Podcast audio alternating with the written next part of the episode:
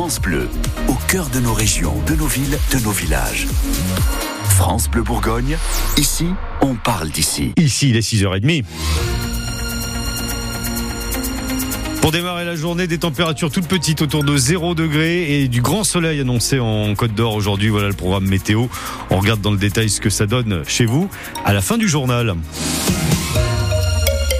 Alors Arnaud, des déguisements, mais pas de manège ce week-end à Auxonne. Les forains refusent de participer au carnaval de la ville. Les raisons de la colère, on en a déjà parlé ici il y a quelques mois en France Bleu Bourgogne. C'est le déplacement de cette fête foraine imposée par la mairie du centre-ville vers le parking poids lourd sur le port, un site inadapté, affirme Éric Raymond, le représentant des forains. Il nous a mis un groupe électrogène mais nous, tous nos manèges, maintenant qui sont électroniques, faut qu'ils soient branchés sur secteur. On ne veut pas prendre le risque de griller notre matériel. Vous voyez, là, il y a un tableau pour euh, toute la fête. Là. Un là et un autre côté là-bas. Donc c'est pas faisable. On ne peut pas s'adapter comme ça. Moi, la famille Raymond, ça fait trois générations qu'on vient. Et ça s'est toujours bien passé. Et au jour d'aujourd'hui, ben, on peut plus travailler. Euh, qu'on accepte un manège dans, dans une ville, il faut avoir le courant. Il faut quand même qu'on soit accueilli dans les bonnes conditions pour travailler. Qu'est-ce que vous ressentez du coup? Eh ben, de la peine pour les enfants, tout. Euh, ça va beaucoup, beaucoup manquer. Alors de son côté, la mairie d'Auxonne et le maire Jacques-François Coiquil disent s'étonner du silence des forains. Depuis le mois d'octobre, il leur a demandé de lui transmettre la puissance électrique justement dont ils ont besoin pour faire fonctionner leur manège. Donc on s'est basé euh, avec notre fournisseur d'électricité sur la puissance qui était présente en centre-ville, qu'ils utilisaient euh, auparavant. Et donc on a mis en place la même puissance électrique sur le futur lieu. Nous on fait tout pour pouvoir accueillir. On a mis en place toute une infrastructure, on a fait une dépense euh, pour permettre justement qu'ils aient euh, bah, les fluides nécessaires pour leur activité, euh, mais ils sont en fait butés. Ils ont annoncé ne plus vouloir être de la partie. Bah, pour nous, on, arrête les frais et les locations qu'on avait mis en place pour leur permettre d'avoir les fluides. la municipalité d'Auxonne prend acte de la décision des forains, affirmant qu'elle était prête à engager 40 000 euros de frais au total pour leur permettre de s'installer et de travailler.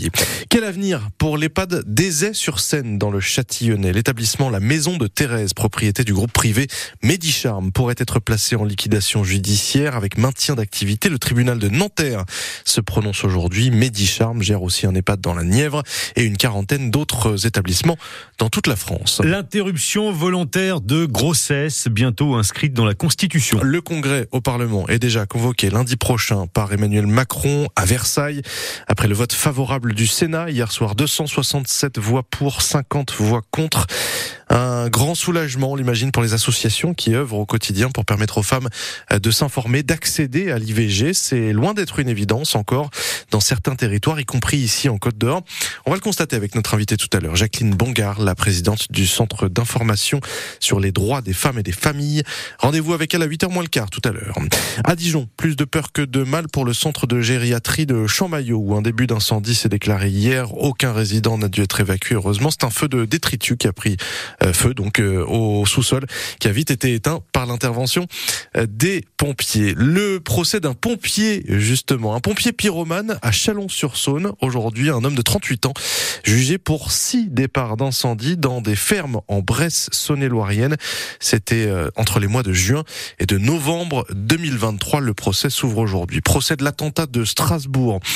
aujourd'hui, à partir d'aujourd'hui, donc devant la cour d'assises spéciale de Paris, quatre hommes sont jugés leur implication à des degrés divers dans cette attaque sur le marché de Noël qui avait fait 5 morts et 11 blessés en décembre 2018. 6h34 à Darcé, la patronne de la petite grange dit merci aux habitants du village. Maureen Dumont, la gérante de ce bar, restaurant, épicerie, dépôt de pain, euh, seul commerce de cette commune de Lossois, va pouvoir payer ses factures d'électricité grâce à la solidarité locale. Plus de 7000 euros récoltés sur la cagnotte lancée il y a quelques semaines euh, pour lui permettre de s'acquitter de ses dettes, de poursuivre son activité. C'est un soulagement aussi pour le maire Bernard Franjou tout le ramdam qui a fait cette menace de fermeture, qui a ému tout le monde, hein, euh, et puis même pas que le village. Hein. On a eu des coups de téléphone un peu de toute la France, parce que c'est vrai, c'est un crève-cœur pour tout le monde.